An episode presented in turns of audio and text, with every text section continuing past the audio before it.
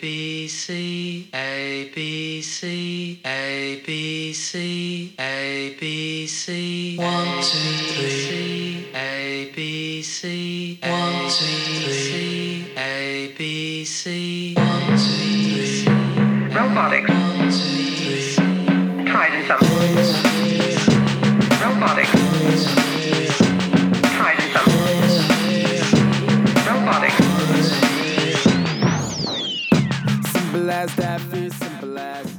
Welcome everyone to Uppy and the Stash. I'm your host Uppy. With me here is Stash. Stash, how are you doing tonight, buddy?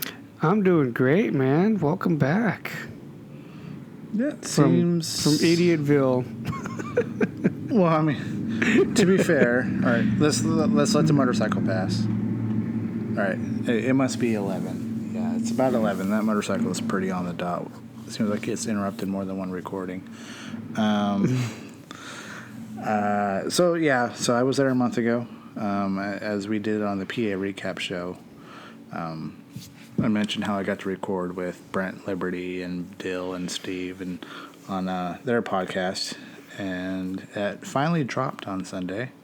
But before we get into that, though, what are you drinking? Are you still on the wine thing, or are you back to beer? No, What's going on? No, I'm on Jameson. I had my one beer. Okay, so everybody knows I did a no beer November, which the first week and a half to two weeks was a bit tough because I, I mm-hmm. seriously wanted a beer. But if it wasn't for those Perrier's and and freaking seltzer waters, I, I probably would have died because that's kind of what kept me sane through the whole thing.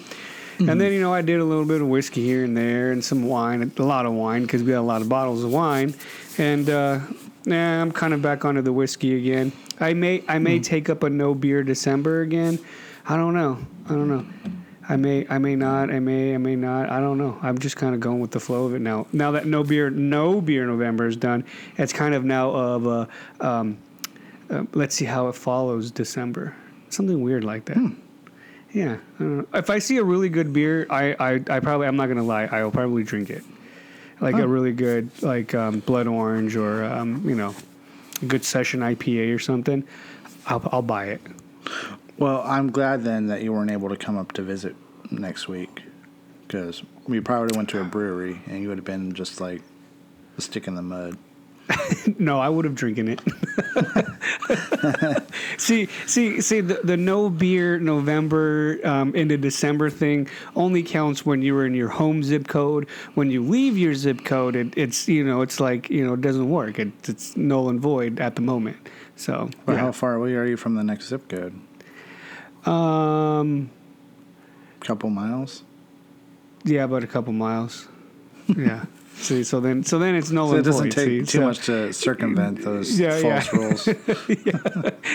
There's all these uh, rules and stipulations in, involved in this, so that's how it works. Eh, well, Jameson's Yeah. better than water, so good job Oh, yeah. to you on that one.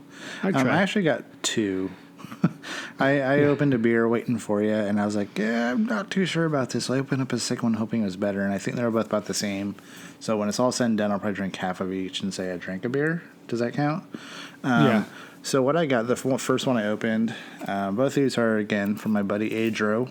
Um, I said I had beer from him for a while, and I still do. So this one's from the Shadow Puppet Brewing Company out in Livermore.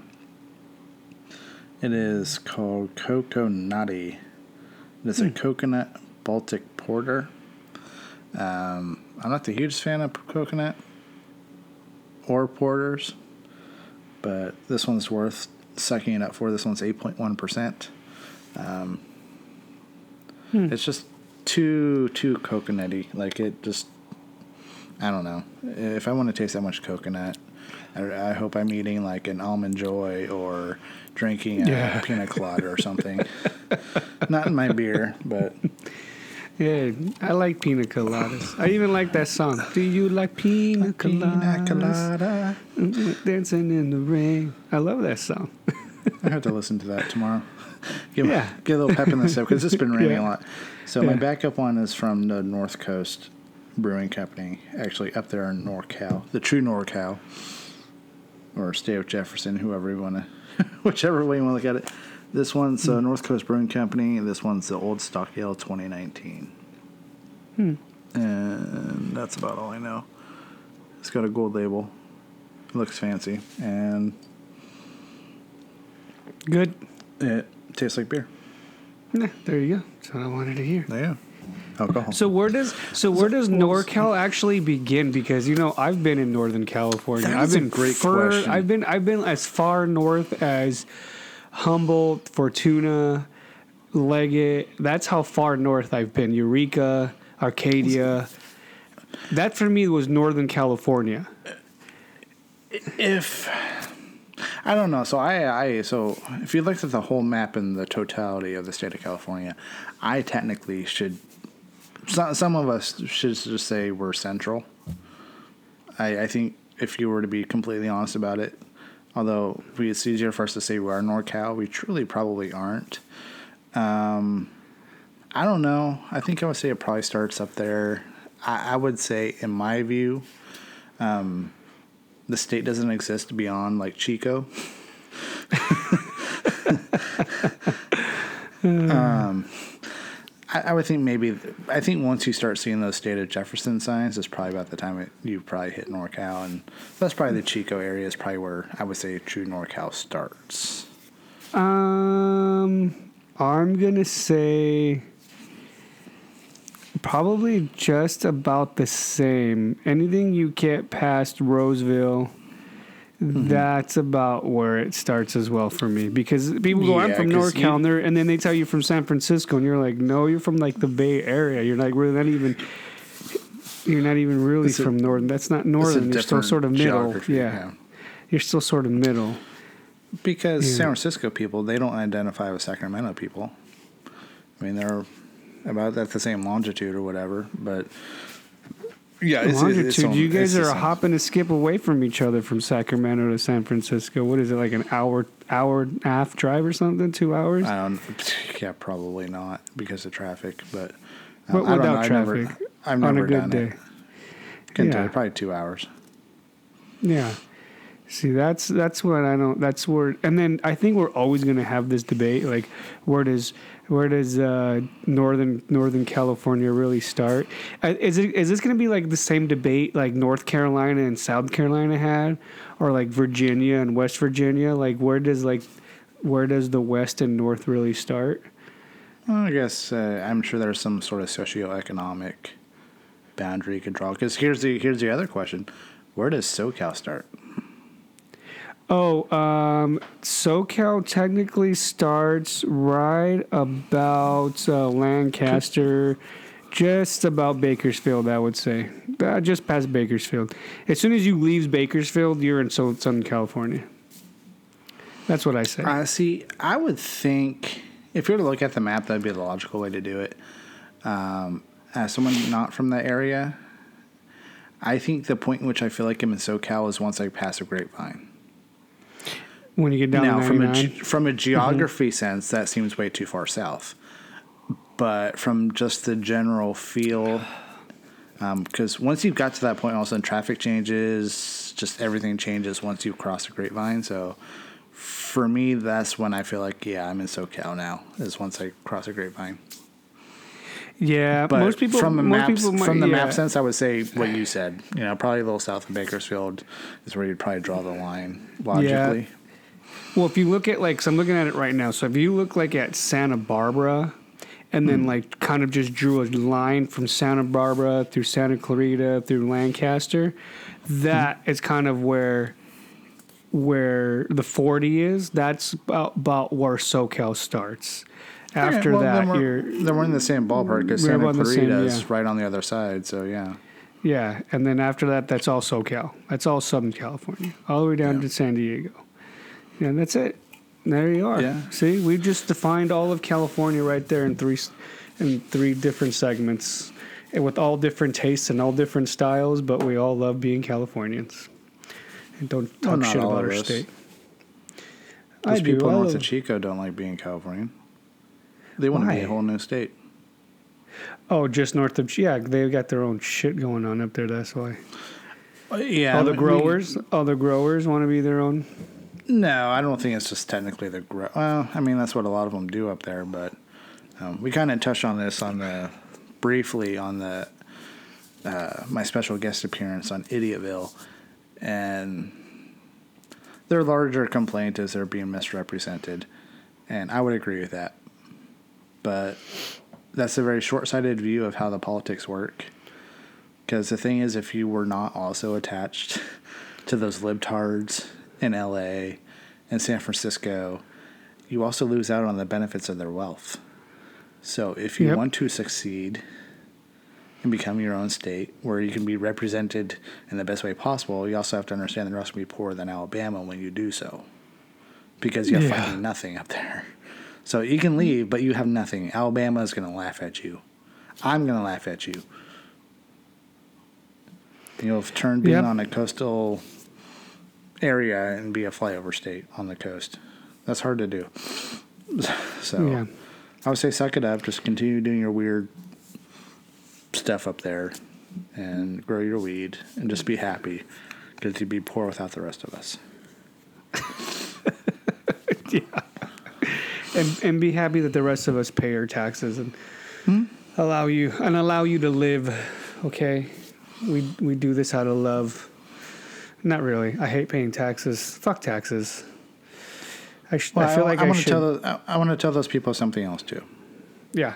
What is it? Tell them. I also voted for Hillary and I sleep well at night. and I'm okay with the decisions I made. I'm not okay with the decisions you've made. Is it? Is it? Are are they also the ones that have like the sign that said Bush Country? Hmm. I, I couldn't tell you. I haven't been north of Sacramento.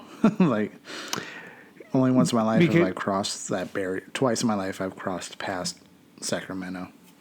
Because when you go into like Oakhurst uh, and then go north of Oakhurst and towards like Mariposa, like the back way, not into the park, but like there's like one one highway that is, is between like 99 and the park. You can take that road up into Mariposa. That's like straight bush country. They used to call it back then, in 2007. It was scary. Like don't don't ever have a flat tire out there because there's Well, no you lights. want to know why? Yeah. well, you want to know how there's you no know lights. why those people invented the toothbrush? Because if it had been invented anywhere anywhere else, it would have been called the teeth brush.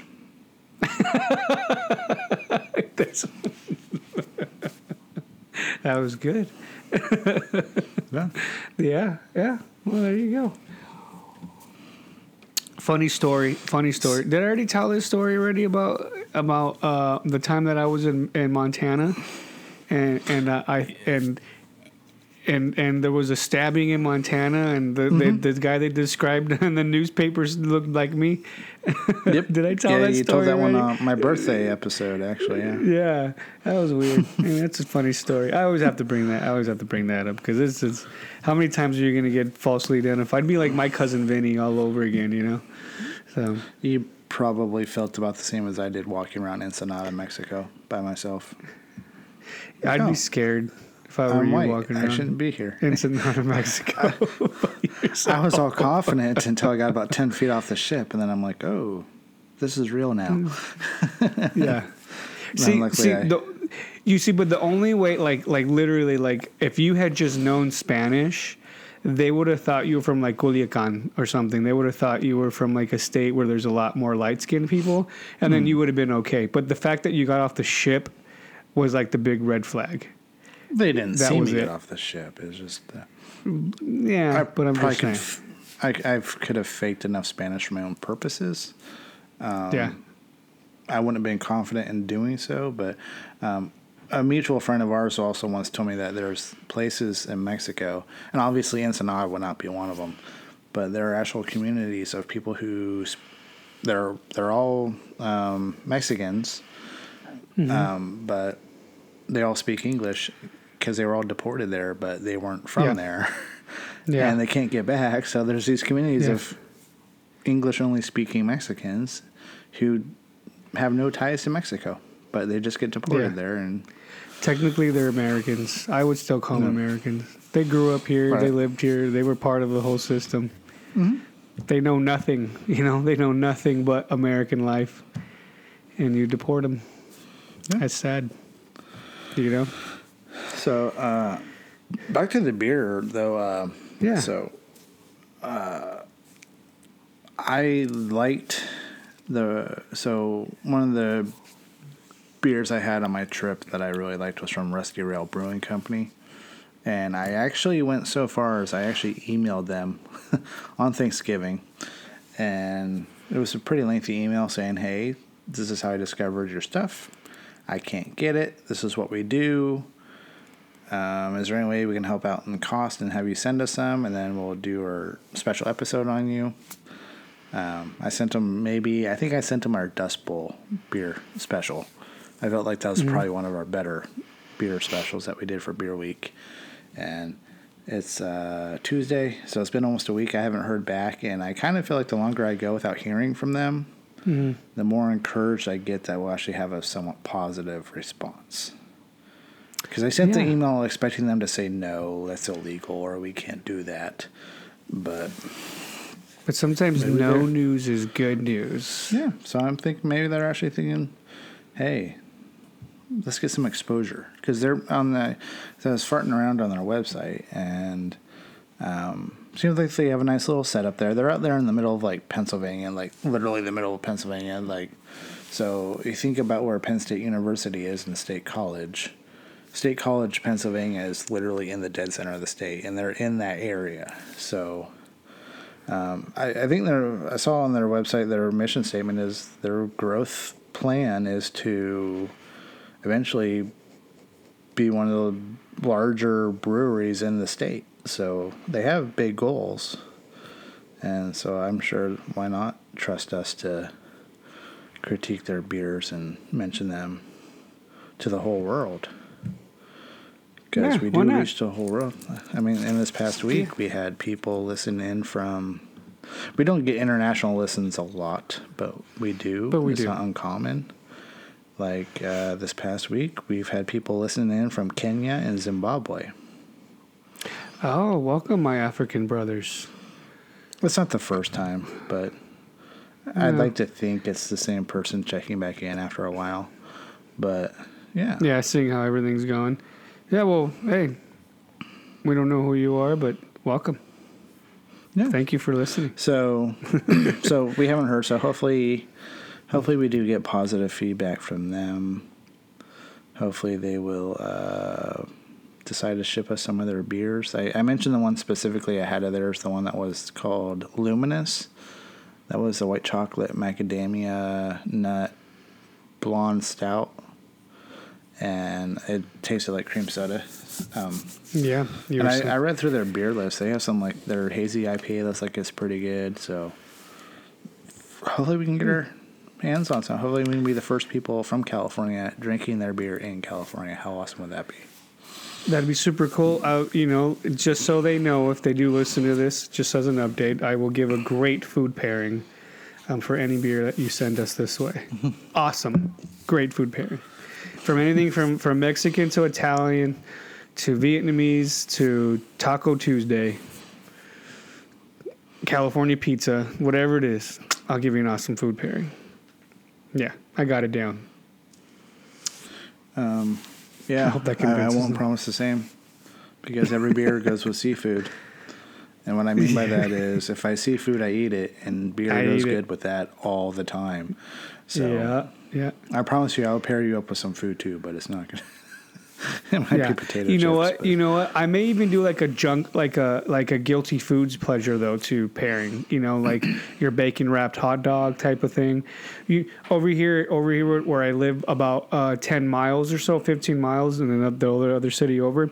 There's this cool Mm-hmm. fucking hot dog restaurant. I call it a hot dog restaurant. Um, I don't know what they call it over there, but what what he has, the guy has like a list of a hundred fucking hot dogs on his wall and they're all made different in some different way, right? And he mm-hmm. has some like bitchin' ones with like habanero and bacon and all this cool stuff. So mm-hmm. when you come back down here, we got to give that place a fucking try because what they also have is um, they only have craft beer. They don't stock anything mm-hmm. domestic. Yeah, so no Bud Lights, no Coors Light, nothing like that. It's all crafts. And so people go down there just to, you know, have a quick hot dog and beer and then they go back to work pretty fucking cool. And if you're and if you're like if you're like super cool about it, what you do is you show up and you say, you you pick one, and the guy will pick randomly or like he'll say, okay, these are the favorites right now, and do that. And Hmm. I've not been um, disappointed since I've gone there. Put it that way. So See, my favorite dog is um, up here in my NorCal. Um, you go to the Bay Area for concerts or sporting events. There's always one person, if not multiple people, waiting outside the venue with a little hot dog cart with their sizzling. They got they got like the the bell with the peppers and everything. It's just sizzling. Yeah, it's the most simple fucking thing. But I, we could be like, A "All right, we're going to the game tomorrow, and my thing is like, honey, will you buy me a bacon wrapped hot dog when the game's over? Like that's Yep. all I care about. And I always ask her because she actually carries cash and I don't. But yeah, and they got the little that's strips of jalapenos. Oh yeah, oh yeah. that's actually the only time. That's actually the one time where I am actually in pro cheap American beer is in that sense. Where it's like, okay, I can lower my standards to just chow down on this hot dog that's probably mostly like pig asshole and pig cheek, Pig meat lip, yeah, you know what I mean. lips, and chicken Maybe there's lips. scrot- yeah. and there's probably like a pig scrotum in there somewhere. I don't know, but Yeah. it's delicious. So Yeah. Uh, so we Oh, covered beer. sounds So good. let's so let's um let's do some promotion of uh if you were to look for them. So I think they're going by Erie's favorite podcast now. But if you were to search for them on Spotify or Apple or SoundCloud, you would have to search for Idiotville. And so I was, um, as was mentioned in the beginning of the show, um, the show I was able to guest star on dropped on Sunday. And I'm not saying this because I was involved in any way, because if you took my parts out of it, I think it still stands on its own. But my God, it's an hour and 15 minutes long. It's a bit long winded. But especially, I think once you hit minute 45, all of a sudden, like, I, I, I have a good sense of humor, but I don't think I've laughed that hard in a while. It was Like, funny. holy shit. It was funny. I, I, you know what? I there's there was only there was only a, a couple of times where I was like really what the fuck type of stuff. Um, but that but the freaking Aunt Marilyn's that that that like kind of really kind of just that was the whole thing for me. especially especially when Brent Liberty was like was threatening to go fuck Aunt Aunt Marilyn at her uh,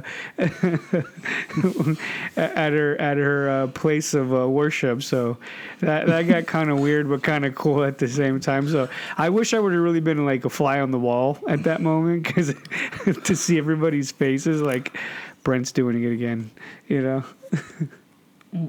what was actually f- I don't remember laughing that much. So the thing that happened after what you said, um, Brent makes a joke, and then like Dill is just like, "Man, that is like the greatest attempt at innuendo ever," and he just cut straight to the chase, and he's like, "I'm gonna fuck Steve's aunt, and I hope she's wearing her habit."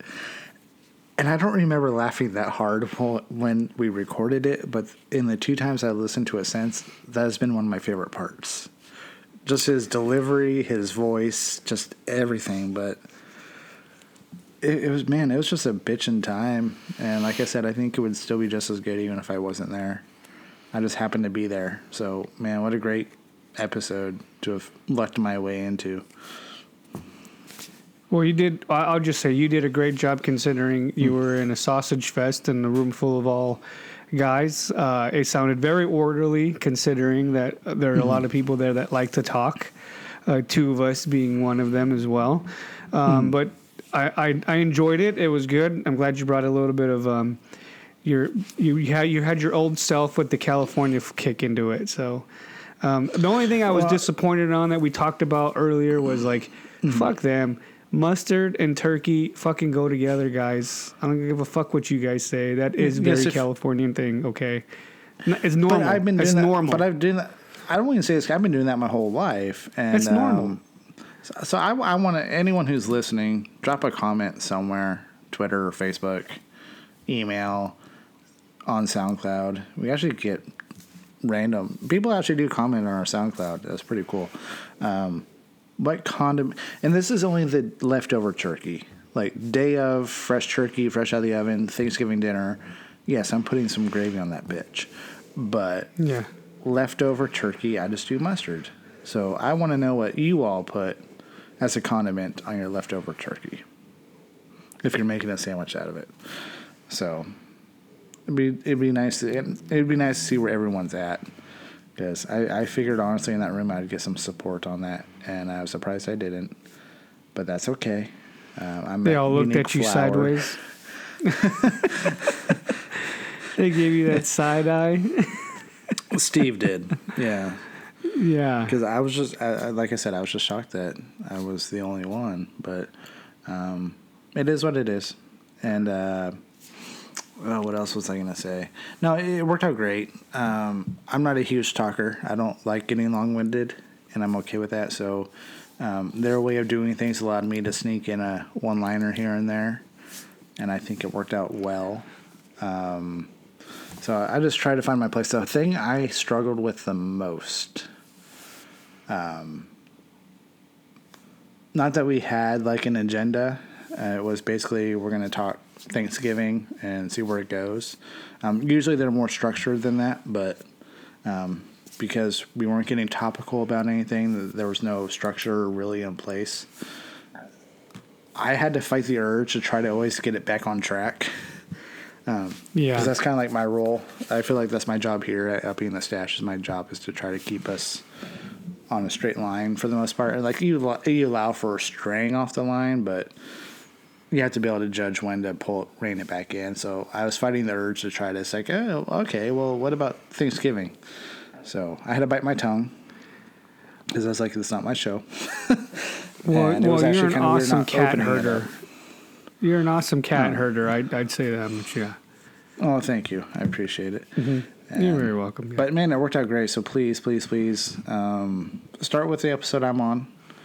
Uh, go find Idiotville on all the major podcasting platforms. Uh, the show I was on is called Uppy Talks Turkey, and from there, just listen to all of them. They have seventy. I think they're on eighty tracks now. I think they're up to 80, 80 episodes.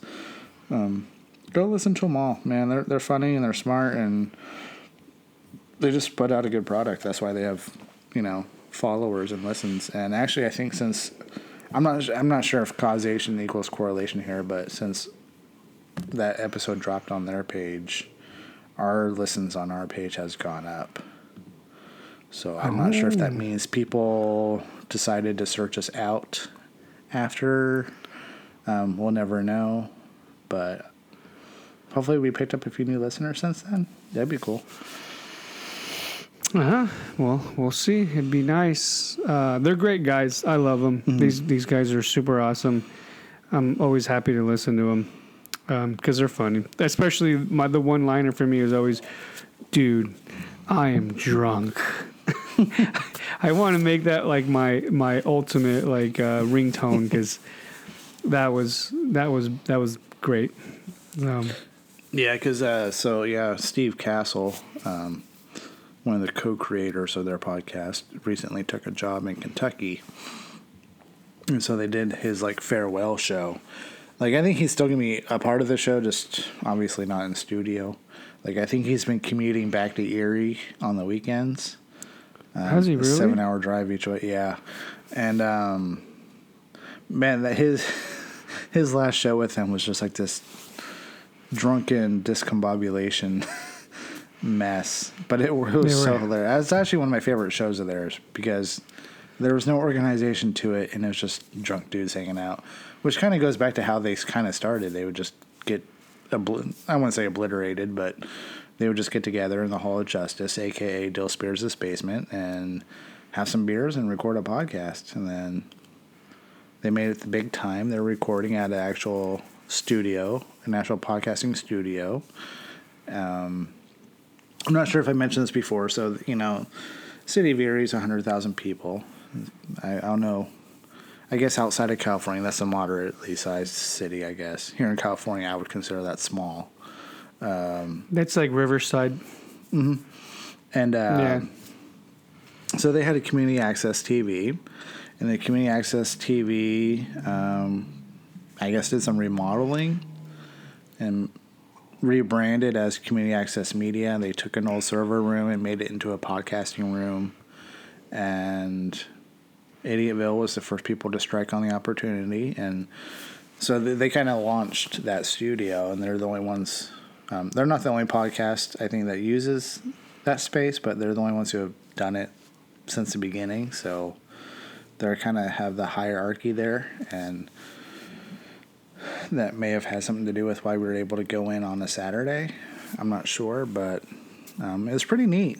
It was really, and I actually pretty um, cool? Yeah. What, the, what was the setup I- like? Is it like boom mics and stuff? What?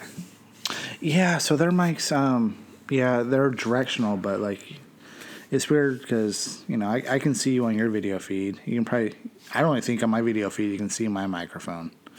Um, It's right over here. I'm I'm a couple feet away from it, but their microphones you have to literally. When Dill came on our show and kind of did this, he was explaining to us. He's like, how close you have to be. Like, I felt like I had to stay on top of the mic the whole time to hear myself. Um, I think I did it too much in the beginning because in the beginning of it, I sounded, I don't know if, if fuzzy is the right word. So I backed off a Did you little sound- bit as it You went on. sounded like this?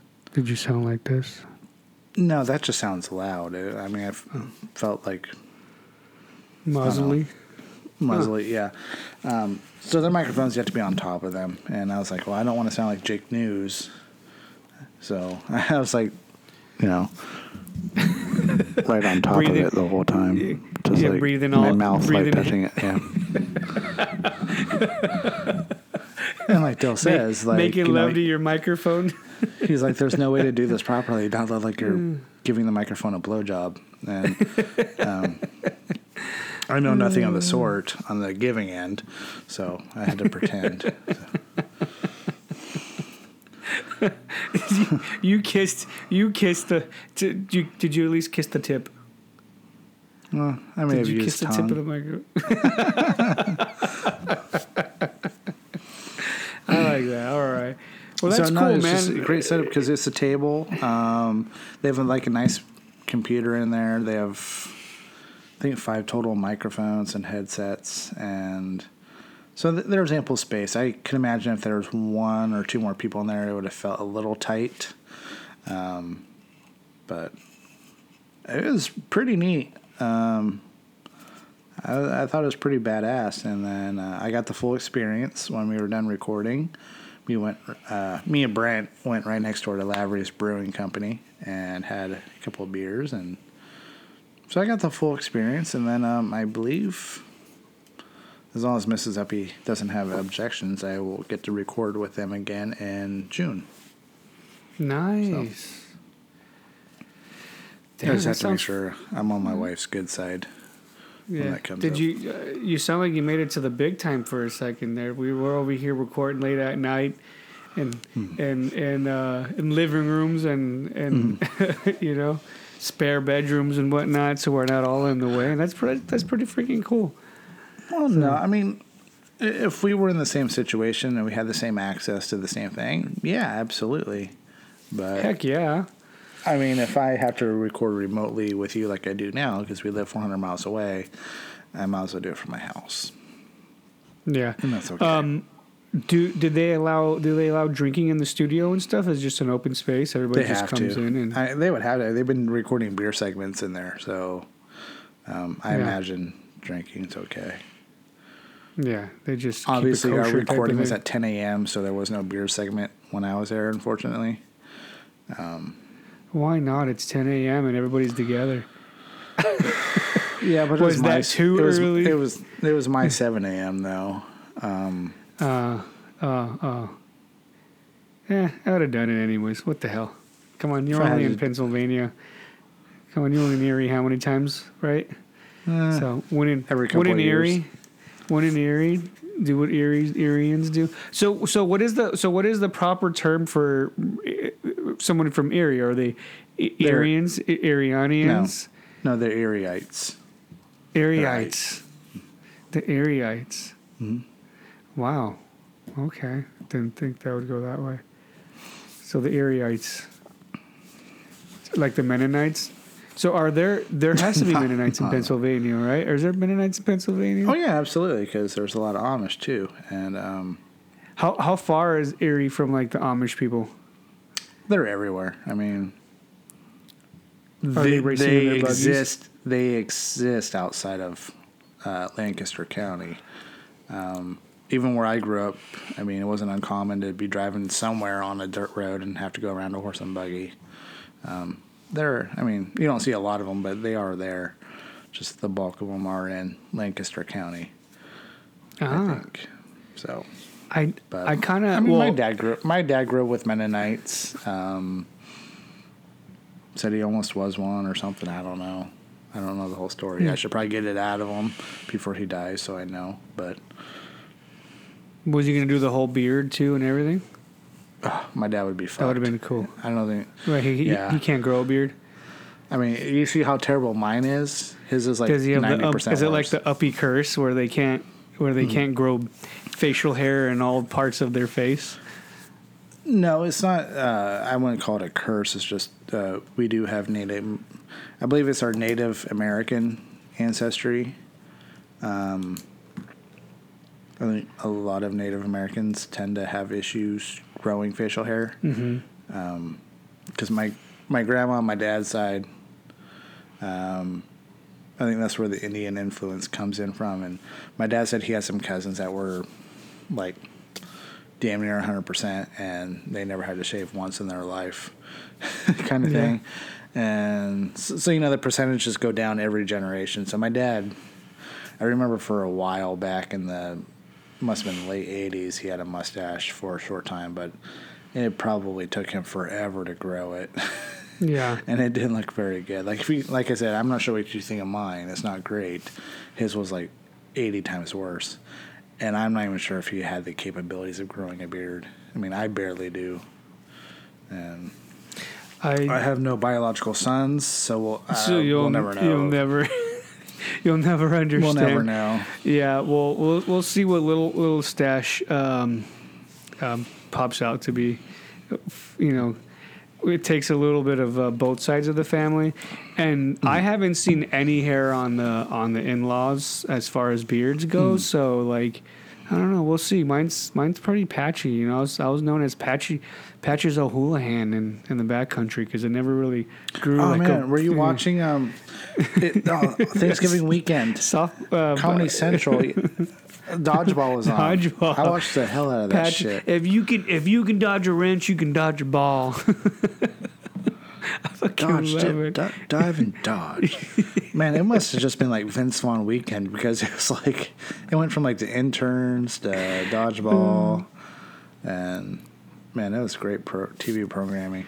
Um, but I I, wouldn't guess that you had a patchy beard because it seems so full. Well, it, I've ever that seen that it. that took years, brother. Years for it. We're like on an, in a ten year. Let's see what, uh, two thousands. Yeah, twelve years trying. You know, growing it out, shaving it, growing it out, shaving it, and the last probably five years since uh, Little Stash has come along. It's it's you know it's it's coming out. It's slowly. It takes takes time. Hmm. So I'm proud I didn't have to like beyond a few whiskers on my chin and like in the mustache area. I didn't really have to seriously like shave shave until like my twenties. wow.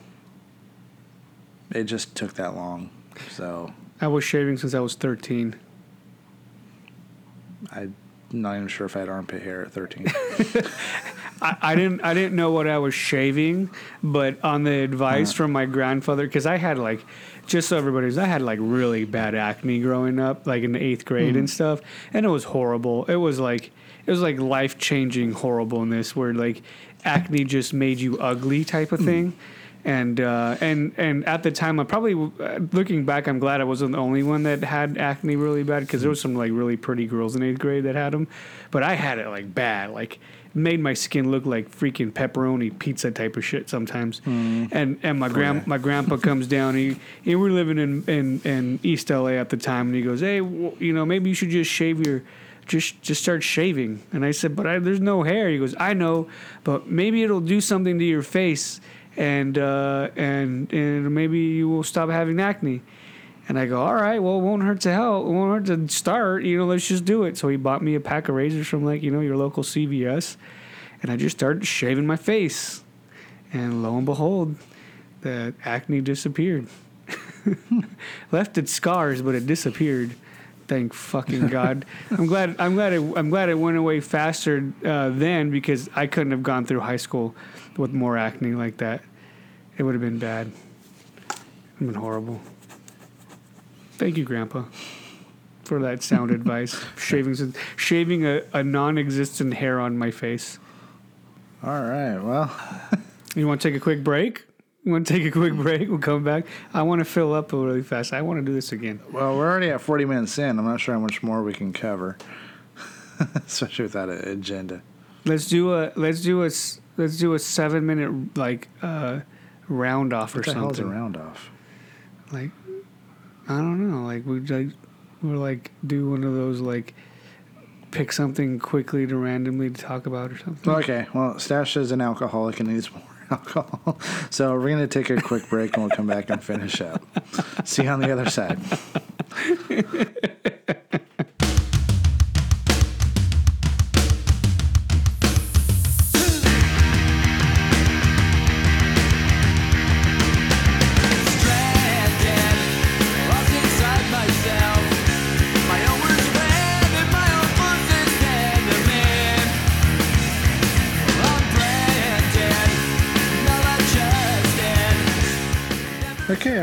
Welcome back.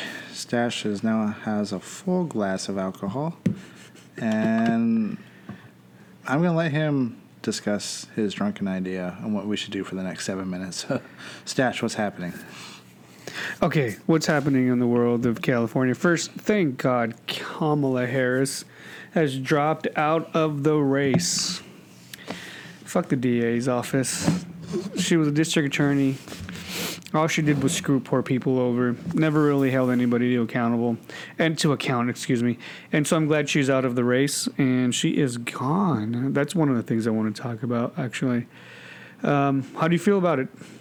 No, I'm actually Happy? sad. She was one of my front runners. Um, was she? She's not. I, I, she- I thought she was no nonsense. Um, she, let's face it, none of these candidates are perfect. Um, I know that, but I, I think Kamala, um, she won me over. Um, I think especially the day that she pretty much made Brett Kavanaugh cry. yeah. Um, she won my heart that day. She may have won it before. Okay. All right. All right. We had a little glitch in the matrix here. Um, maybe the government knew I was talking positive about her. Donald Trump probably doesn't like that.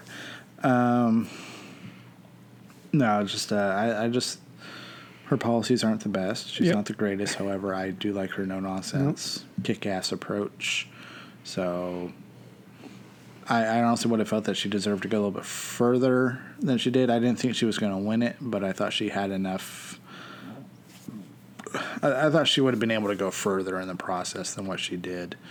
Um, I'd rather have her still in it than say Tulsi Gabbard, but it is what it is. Like I said, I don't think she was going to win it all. So in the end, it doesn't matter. But I really did like her, unlike you.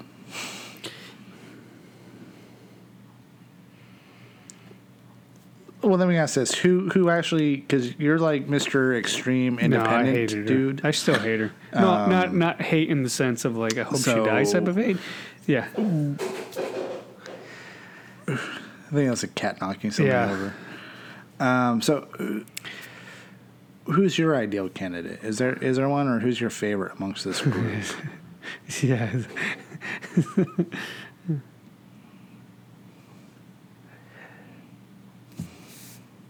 well, you know what? Um, Julian Castro was probably like my top runner for a good good chunk of time. Um, but one of my biggest, uh, um, I guess, ceilings or floors or things that I say, okay, how how do they feel about this one issue? Tells me like how they feel about a lot of things, and that is how they feel about Palestinians. Um, and like the BDS movement, um, you know, boycott, divest, and um, sanction against uh, the Israeli government.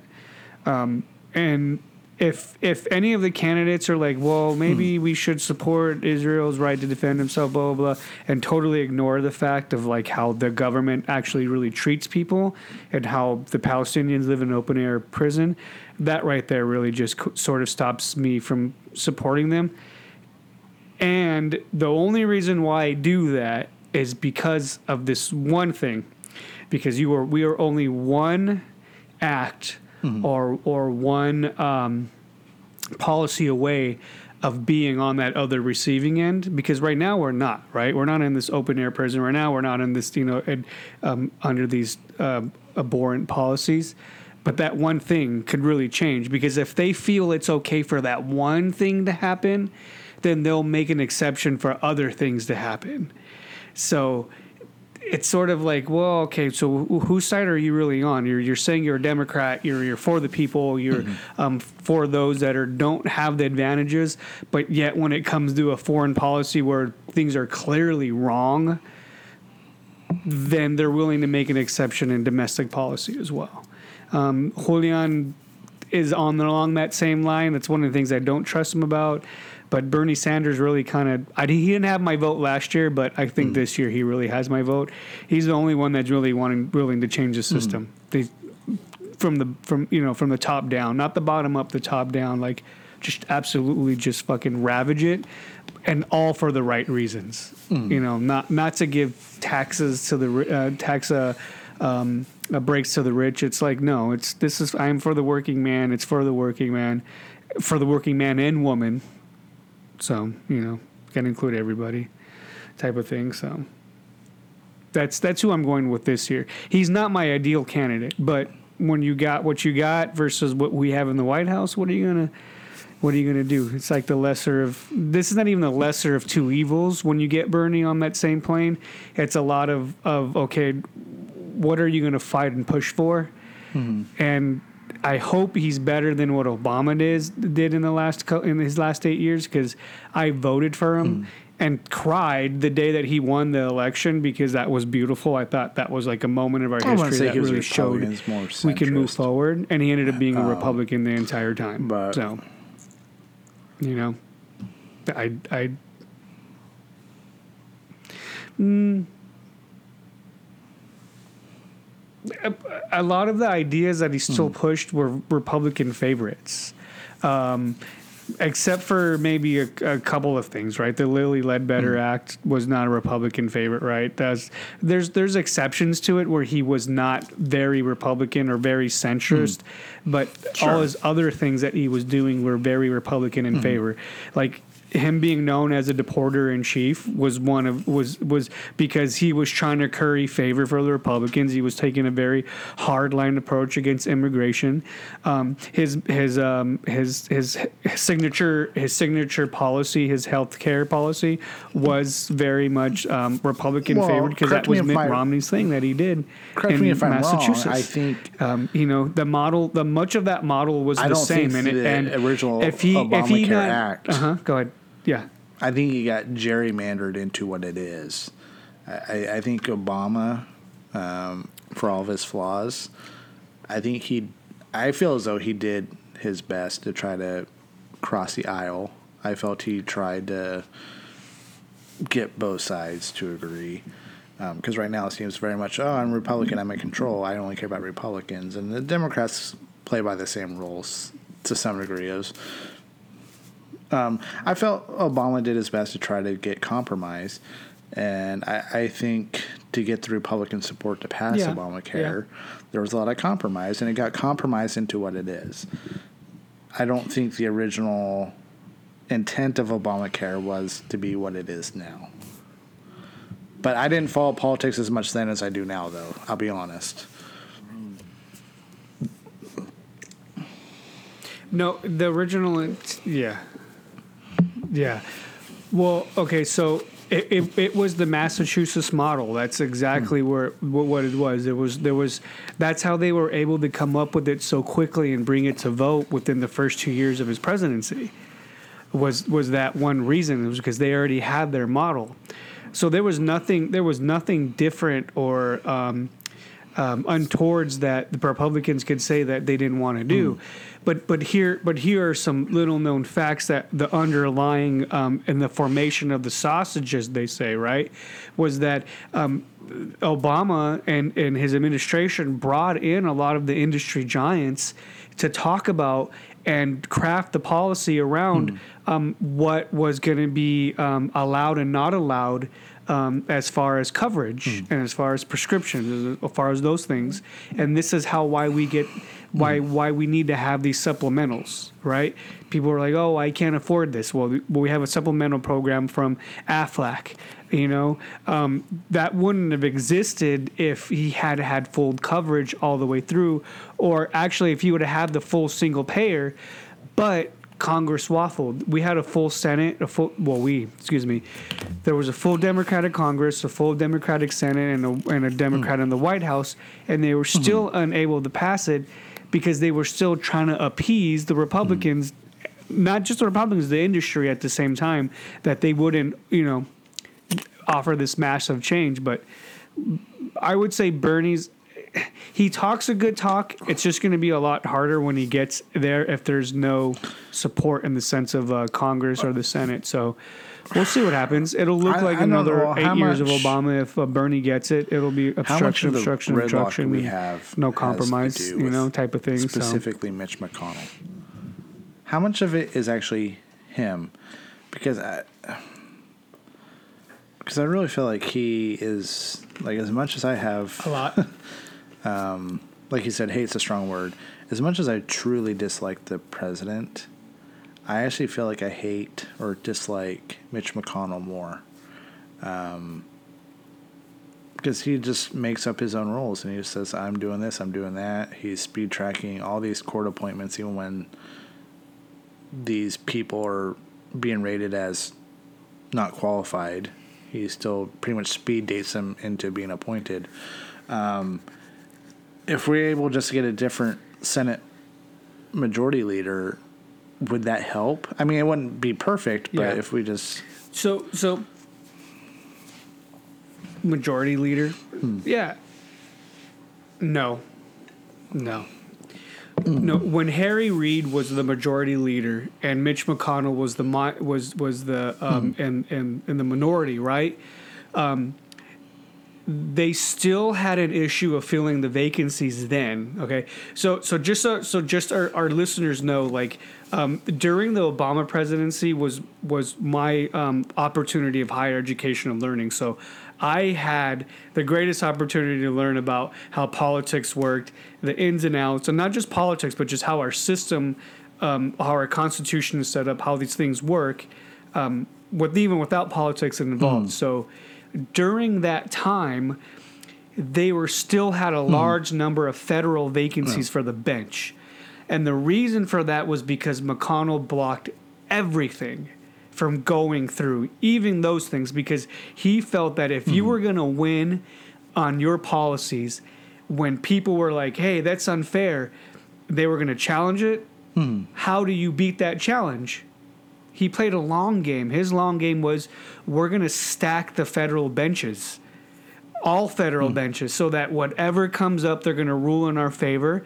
And if they don't rule in our hmm. favor, guess what? We're going to stack the benches on the next level on the circuit courts, and on the circuit courts from there, we're going to stack the bench all the way to the hmm. Fed, to to the Supreme Court, right? That was his thing. So when when now we have the flip, right? And all of a sudden McConnell is like fast tracking they're not fast tracking these things without a without let's say an objection. They're fast tracking these things with the approval of the of, of the Democratic Party right now. Um, um, Chuck uh, Chuck Schumer is okaying it. Uh, Chuck Schumer saying, "Okay, we'll do that. Okay, we'll do this. We'll do that." He's okay with it. So the real question should be: Is why has Chuck Schumer allowed all these fast tracks of judges to happen? When for eight years it was okay, right, for them to be valid, to, to be uh, vacant. But now it's not okay, right? And so what what was another four more years? For eight years it was already vacant. So that's the question that needs to be asked. Is not Can so much f- of McConnell has power, filibuster a court but appointment? w- where are the filibusters? You know, where are the blocks for all of these? Where all where all these nothing. Dude, they were they were blocking every single freaking court appointment that came up. There were there was very few. It was probably um, okay. So at the time that Obama, uh, President Obama, his administration, he had um, federal judges, pre- uh, Republican and Democrats, uh, that were appointed at the time, writing to the Senate saying, "You need to approve judges to help us because we are over we are overworked." Like like we can't get even through the small mundane stuff of getting these things on through so that we can get to the bigger stuff because we're overworked with this. So you know, what do you? So there, th- that alone shows you that it's not so much of like um, which party is in power, but how are they using their majority minority power at that moment. So you know, Chuck Schumer sucks. Let- Sure. Let's let's, let's Sure. get this straight. He's a rich um, uh, politician who is in the interest of, of, of who he's with, of who Mm-hmm. Right. pays him the most. Donors The want a return of and stuff, investment, yeah. especially large donors. Large donors. We're talking a million dollars into their campaign, and he's doing exactly right. There, he's getting he's he's giving exactly what they wanted. Their return of investment. So, poor people don't have the opportunity of buying a Netflix documentary and saying, "How is my money spent?" Right? Where does my where does my donation go? Only rich people do. Netflix had a documentary about four years back or three years back that said had all these rich people saying, "We don't get all this access like you think we do." Right? Well, where did that fucking money come from mm-hmm. all of a sudden to have this camera pointed at you, you know, for an X amount of months to have this full on, you know, production? Where did it come from? Right? So poor people, No, and I mean poor like you and I poor. We're never going to be billionaires. I keep We're poor hoping. considered Yeah. billionaires and millionaires, right? We're never going to be that. I don't even play, so Um, I still so- can't. We'll never be it. That'll never be us, unless we win the lotto. Yeah, well, I I still have a greater chance of being mauled by a polar bear than Well, winning the lotto. extinct and I live in they? Southern California proper, in the heart of Southern California. Thank you, everybody. yeah, but they're about Doesn't as do them any good if they're dead, 'cause they can lost stand their up to like 18 feet tall. I will scream. I will scream like a girl, and that is even an, that is even an objectified Hmm. version of a girl. I'm sorry, girls. I will scream. I, I will scream because I'm scared. Okay, if I saw, because Hmm. I've seen bears. I've seen a lot of bears, right? And bears probably reach about 8, 10, 12 feet Hmm. maybe, but nothing around 18 where it's like this guy can look over your fucking roof type of stuff. You know what I mean? So, but yeah, you know. But that's that's just how it works. So so Chuck Schumer's the worst. If, if you're gonna blame if you're gonna blame somebody as well, his culp his his his sidekick, it's Chuck Schumer. Chuck Schumer allows it to happen. He goes along with it because he's hoping, and the Republicans do this every single year since the Obama administration happened. You can look this up in all of like Media Matters and stuff. Is um, the the Republicans talk about how the Democrats are so unfair about their process and they don't allow any of um, debates and all these things, and then the Democrats do, and then they get in the majority, and they're like, "Oh yeah, we'll allow Republicans," and then Republicans get into the majority nothing happens with the Democrats. They come out and they say, "Hey, we will give you these opportunities," but nothing happens. So, Democrats get taken to full. This that's why I turned just about in the middle of uh, Obama's administration is when I turned independent because of that. Because I just when I when I saw this on M- MSNBC about the same time I stopped watching that as well, I was like, I can't deal with this like pussiness that um, Democrats show. I can't deal with it. You know, they bend over backwards, they get fucked, and they go, "Oh, but we want to be friends with you." Fuck them. They don't want to be friends with you. They want to fuck you over every chance they get and hang, to their power. That's why they gerrymander. The the whole case in Michigan, you know, is why this why we're here where we're at right now. Uh, you're you seven know, why the electoral electoral college votes went where they were. No, go you ahead. heard about the case, right, in Michigan? Or- or Keep it. Give us. Okay, sorry, my bad. okay, if you don't if you don't add this in, it's okay. So quickly, just for everybody, readers Reader's Digest. So um, there's a big court case. I think it's more Wisconsin than it is Michigan, but I get confused because they're so close to each other. All right. Reader's Digest version. Um, they're losing a very um, on their state supreme court. They're losing a battle because they're trying to uh, redistrict their congressional um, uh, state and congressional areas, right? And so, for the longest time, Republicans have held on a lot of power. And only reason why is because they've um, got a lot of smart people in their area that say this is how you draw the lines to keep your power and to keep the Democrats satisfied at the same time, so they don't object. Finally, there was a court challenge. Court challenge said, "Hey, no, this is actually unconstitutional to even to our Constitution and- to the Constitution of the United States because this is not equal and fair representation, and you're not allowing um, um, them t- for people to truly choose. You're like slicing this pie so crooked that." Um, the neighbor across the street from you is in one district and you're in another. And how is that fair, right? And so they said you got to go back and redraw these lines to make it fair and make it possible for people to truly vote. This is the biggest battle that's going on right now. Only reason why that is the biggest battle is because the daughter of the um, uh, guy that the Republicans hired found a, a stash of documents on a flash drive and, and, and actual paper documents and submitted them to the Intercept and other places to say, this is what I found that my dad was doing. I, I was really as close to my dad, but I just wanted you guys to know of how they were drawing these lines. And this gave the actual um, uh, um, the the court case that was on, on the docket it gave it more power because they were saying they couldn't they they were grasping for straws for a second and they were getting it but this gave them the rest of the um, the bullets that they needed in their gun to finally shoot this thing down to say you really need to like get this straight and so the Supreme Court originally said, "Hey, no, these these gerrymanderings are up to the up to the states. They got to decide."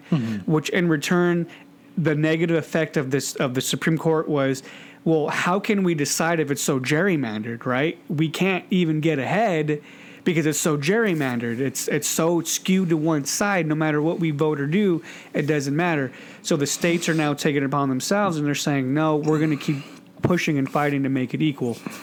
that's one of the reasons why we get this electoral college vote the way we do. And that is your Reader's Digest version.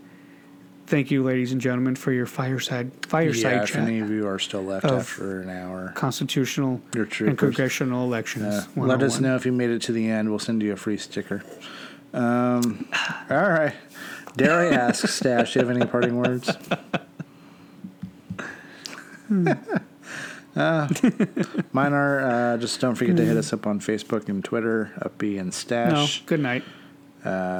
Email if that's your thing, uppystashpodcast at gmail.com. Leave us some feedback. We still have tons of stickers. We'll send you one for Christmas for free. Just, you know, comment on something and we'll say, hey, you won. It's the easiest participation trophy in podcasting, I promise you. So, with that said, um, stay tuned um, for the next show. Maybe some foreshadowing. Stash mentioned giving up beer. We might try some marijuana, but we don't know yet. So, um, with that said, until next time, y'all, we wish you a good afternoon, a good evening, and good night.